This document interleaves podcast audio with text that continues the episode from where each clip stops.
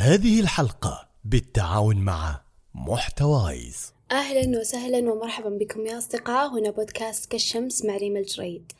هذا البودكاست يساعدنا للوصول لصفات الشمس الرائعة لنكون كالشمس في عطائها وقوتها لنستمر بالشروق يوما بعد يوم كالشمس. اليوم بنتكلم عن كيف نصل للاستقرار النفسي في فترة أو وقت الاختبارات وخاصة الاختبارات النهائية. أنا من الناس اللي فترة الثانوي ما كنت مرة أهتم بالاختبارات وأهتم بالدرجات. قد ما إني خلاص أسوي اللي علي و... واللي يصير يصير. يعني أهم شي إني أنجح في النهاية. بس ما كنت مرة أتوتر. لما دخلت الجامعة وحطيت خطة إني أنا من جد أبغى أتخرج بمعدل عالي بدأت الاختبارات توترني وتتعبني مرات. حتى إني وصلت لمرحلة إن في فترة الاختبارات من كثر التوتر اللي أنا قاعدة أحس فيه أجلس أبكي لأني ماني قادرة أذاكر من قوة التوتر اللي أنا أحس فيه لأن مرات لما توصل لمرحلة عالية من التوتر خلاص مخك ما يقدر يركز فما تقدر تذاكر ولا تقدر تركز في أي شيء. أول شيء أبغاكم تعرفون معلومة إن جسم الإنسان يحتاج إلى القلق. يحتاج إلى القلق عشان يعمل. لكن هذا القلق لكم لازم يكون في نسبة معينة معتدلة. بحيث أن لو قل القلق ما راح يكون عندنا دافعية إن إحنا نشتغل. وإذا زاد القلق هنا بيوصل بنوصل لمرحلة إن إن نفقد التركيز والتوتر مرة يزيد عندنا ونفقد التركيز وما نقدر نشتغل. فلازم إن الإنسان يحافظ على نسبة متوازنة من القلق عشان يقدر يشتغل. لكن الحين إحنا بنتكلم عن لما يزيد القلق عن حده كيف إحنا نقدر ننظم مستوى القلق عشان نقدر نذاكر ونركز في فترة الاختبارات. بالنسبة لي من أكثر الأشياء اللي ساعدتني على إني أتغلب على القلق أول شيء إني أبدأ أذاكر بدري. لأن لما تبدأ تذاكر بدري تحس إنك نوعا ما مسيطر على الأوضاع ومسيطر على الوقت وفي تحس إنه في وقت لسه زيادة إنك تذاكر وإنك يعني تجتهد أكثر فالمذاكرة بدري مرة مهمة. برضو إنك تسوي مثلا طقوس معينة أو أشياء معينة عشان تساعدك على الدخول في جو المذاكرة. وآخر شيء إنك تخطط المذاكرة تحط زي الجدول. مثلا أنا والله ببدأ اليوم بذاكر هذه المادة وفي الليل مثلا بذاكر جزء من المادة الثانية.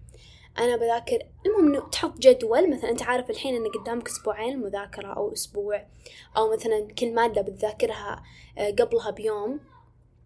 هنا بكل بساطة آه، تبدأ تخطط وتحط زي الجدول.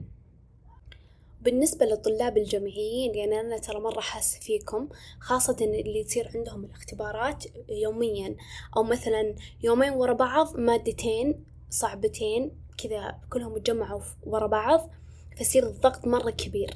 لكن لما تتذكر إنه أنت بتخلص المادة وإن أنت بتسوي اللي عليك وإن أنت بتذاكر هذا بيساعدك شوي إنك تسوي أه، سيطرة على القلق وما يوصل القلق عند حده. يعني أذكر من الأيام اللي كان كان عندي اختبارات نهائية ورا بعض كذا. في واحدة من المواد أنا متذكرة إني ذاكرت مرة كويس. لكن يوم دخلت حرفيا كذا خلاص أحس إني ماني قادرة أشوف الورق قاعدة أشوفه أبيض وماني قادرة أركز فقعدت أهدي نفسي أنا في القاعة قعدت أهدي نفسي آه، أستغفر شوي وأحاول أهدى وأمسك يدي اللي قاعد أحس إنها قاعد ترتجف أمسكها وأهدى شوي وأتنفس. أن في وقت في الاختبار فأنت لو توترت في الاختبار حاول تهدي نفسك وثم بعد ما تهدأ بتلقى نفسك قاعد تحل أفضل في الاختبار. فبعد ما تحط خلاص أنت حطيت لك جدول وبديت تذاكر وخلاص عرفت مثلا إنه والله هذا الأس... الأسبوع الأول من الاختبارات بيصير عندي مثلا ثلاث مواد ورا بعض أو مادتين ورا بعض فالضغط بيكون كثير في هذا الأسبوع لكن أنا بحاول إني أنظم الموضوع. بحيث إن مثلا في الأسبوع هذا ما في كافيين مرة كثير. خاصة إذا أنت تشوف نفسك شخص قلق وإنه مرت عليك فترة في الاختبارات إنك من قوة القلق أنت ما قدرت تحل أو من قوة التوتر أنت ما قدرت تحل. فأنت حاول قد ما تقدر تقلل قهوة وتقلل كافيين خاصة قبل الاختبار على طول. يعني أنا أذكر ذاك اليوم كنت آه، أصلا متوترة ورايحة للاختبار. وقبل ما أروح يعني قبل ما أدخل القاعة رحت شربت قهوة مع البنات بعدين دخلنا. وما أحكي لكم قديش التوتر زاد زاد بشكل إن في واحد من الأسئلة تخيلوا عليه خمس درجات وأنا مذاكرته مرة كويس لكن لأني ما فهمت ما ركزت في السؤال وما ركزت في الصيغة حقته غلط غلط كلفني خمس درجات يعني جريد كامل حرفيا. فعشان كذا إذا أنت مثلا رايح مادة وأنت أصلا متوتر منها أو مثلا اليوم اللي قبله ما نمت كويس فحاول قد ما تقدر تقلل من كمية الكافيين لأنه بيزيد التوتر عندك وبيتعبك وما راح يخليك تحل كويس. إذا مثلا أنت في وقت المذاكرة تحتاج قهوة حاول مثلا إنك ما ما تكثر مثلا كوبين في اليوم كحد أقصى وبرضو إنك لما يصير عندك وقت استراحة بين المذاكرة والمذاكرة إنك تعطي نفسك مثلا استراحة آه، حركة.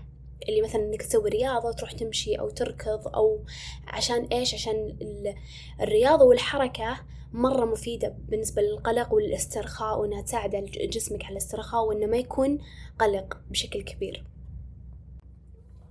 فمرة مهم إن أنت أصلا في فترة المذاكرة إنك تعطي نفسك استراحات والاستراحات هذه تكون من جد استراحة. يعني من جد تاخذ استراحة يا تروح تمشي يا تروح تجلس مع أهلك شوي يعني تفصل عن الجو المذاكرة شوي. وتكون مدة بسيطة يعني وأنا بالنسبة لي صراحة في فترة الاختبارات ما أحب أطلع كثير. لو بطلع مثلا أطلع طلع الطلعة البسيطة اللي مثلا نروح مثلا نشتري شيء ونرجع نروح ناخذ مثلا قهوة ونرجع شيء بسيط بس إني مثلا أطلع بيت جدتي ولا أطلع عزيمة ولا أروح شيء ما أفضل لأن هذا الشيء يقلقني أكثر. وأحس إن كنا المذاكرة تراكمت علي. فأفضل إني أجلس في البيت حتى لو ما ذاكرت مذاكرة كبيرة بس على الأقل مشيت على الخطة اللي أنا حاطتها. مثلا أنا لو مثلا حاطة إني في في اليوم هذا بس بذاكر فصل واحد. أنتوا تشوفونه إنه عادي. مثلا أقدر أطلع اليوم وبكرة أذاكر فصلين. بس أنا بالنسبة لي أفضل إني أجلس في البيت وأذاكر كل يوم فصل آه، عشان أحس يعني أحس هذا الشيء يساعدني في إني ما أتوتر وإني أحس إني منظمة نفسي وإني ما ضغطت نفسي في اليوم. يعني خلال هذا اليوم أنا ما ضغطت نفسي بشكل كبير أنا ذاكرت ولكن ما ضغطت نفسي بشكل كبير. إذا قدرت إنك تصحى الصباح وتذاكر الصباح وتخلص مذاكرة بدري ومن بعد تقريبا الساعة أربع العصر ما تشرب أي شيء فيه كافيين وتنام بدري وتروح هذا شيء مرة كويس. لو تسويه بالعكس ممكن أنت تصحى للاختبار وأنت طاقتك كويسة وما في توتر بإذن الله وراحة نفسية. لكن المشكلة أنه مثلا لو صار عندك مادتين ورا بعض والمادة مثلا الأولى الصباح كانت وأنت طلعت وأنت مثلا قررت إنك تاخذ شوي استراحة مثلا نمت لك ساعة ساعة ونص بعدين صحيت وقلت يلا أنا ببدأ أذاكر. فهنا ممكن أنت ما تقدر تنام بدري لكن قد ما تقدر حاول تاخذ قسط من النوم. لازم. النوم مرة مهم عشان يساعدك على إنك تركز في الاختبارات. وصدقوني لما تروحون مواصلين هذا الشيء بيأثر على التوتر مرة. يمكن الاختبار الأول والثاني ما يتأثر إذا أنتم رايحين مواصلين لكن ممكن بعدها الاختبارات الثانية تأثر أكثر. بس مثلا أنا جتني فترة في أيام الاختبارات مثلا يمر علي أسبوع أن أصلا نومي يكون معكوس. يعني أروح للاختبار مواصلة بس من يوم أرجع خلاص أنام أنام تقريبا خمس ساعات ست ساعات سبع ساعات. فأنا أخذت قسط كافي من النوم ثم بعدها قمت ذاكرت واستعديت الاختبار ورحت الاختبار عرفتوا كيف؟ كذا ممكن يكون معقول إن على الأقل نمت. بس مو تروح مواصل وأنت أصلا ما نمت كويس. يعني هذا مرة يأثر على أنك ما تركز كويس والتوتر بيزيد أكثر لأن جسمك صار أضعف لأن الجسم يحتاج النوم عشان يرتاح ويجدد نفسه ويجدد طاقته. فبتتعب مرة. يعني أنا أدري إن فترة اختبارات ممكن تلخبط عندك النوم كذا بس أهم شي تنام. أهم شي أقل شي أقل شي في اليوم إنك تنام خمس ساعات وتذاكر ولا تقلل من قيمة النوم. مو تقول والله خلاص خليني مثلا أنام ثلاث ساعات وأذاكر ست ساعات وأروح الاختبار. لا صدقني نام خمس ساعات وذاكر ساعتين ولا ثلاث ساعات بتكون جودة المذاكرة حقتك أفضل من إنك نمت أقل. عرفتوا كيف؟ برضو من أهم النصايح إنك تركز على الجودة في, الم... في ساعات المذاكرة. يعني مو مهم إنك تقعد تذاكر ثلاث ساعات متواصلة وانت أصلا مخك يا الله يركز وكل شوي تفكر بشيء وكل شوي بتشطح وكل شوي انت قادر تركز. وبالنهاية في الست ساعات ذي ما ذاكرت إلا فصلين. الجودة مرة مهمة فممكن انت تقعد ساعة واحدة بس وتخلص هذه الفصلين وبعد الساعة تقدر تاخذ استراحة تقدر تسوي أي شيء تحبه في باقي اليوم. فالجودة مرة مهمة فإنك مثلا تذاكر ساعتين بتركيز عالي هذا أفضل بكثير من إنك تذاكر ست ساعات متواصلة بتركيز مرة منخفض. حتى الإنجاز بيكون أعلى في الساعات القليلة لكن اللي يكون فيها تركيز أعلى. عشان كذا أقول لكم الاستراحات مرة مهمة إنك تاخذ استراحة وتجدد طاقتك تطلع تشم هواء ولا تمشي ولا تسوي رياضة ولا مثلا تاخذ تتصل على واحد من أصدقائك اللي معاك آه، أنتوا تدرسون مع بعض ومثلا تسألون بعض عن وضع الاختبارات وش ذاكرت وش مهم وش ما مهم يعني كذا كأنه تجديد للطاقة عشان ترجع تذاكر آه، بقوة وترجع تذاكر بحماس أكبر. وعلى موضوع الأصدقاء ابعد عن الأصدقاء السلبيين اللي ما يذاكر ولا اللي يقول لك خلاص بنغش ولا بشوف اللي جنبي. هذول ابعد عنهم لأنهم حرفيا بيسببوا لك طاقة سلبية وبيحسسونك إن الشيء اللي أنت قاعد تسويه ما له قيمة أبدا. وهو بالعكس شيء مرة قيم إنك أنت آه قاعد تستغل وقتك في جمع معلومات جدا مهمة بتفيدك بحياتك. حتى مرح حتى مثلا أنت قاعد تدرس مادة أنت تشوفها مثلا زي المادة المواد الاختيارية ممكن أنت تاخذها وتحس إنها مو مهمة في مستقبلك وفي في التخصص اللي أنت قاعد تاخذه بس صدقني أي معلومات أنت تحاول تحفظها وتتثقف فيها هذا شيء بيزيد من حصيلتك الثقافية. وحفظ المعلومات أصلا يقوي العقل ويقوي الذاكرة ويفيدك من جميع النواحي.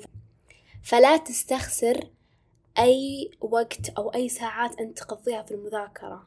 بالعكس هي شيء يضيف لك بشكل كبير ويقويك ويحسنك. بخليك شخص أفضل.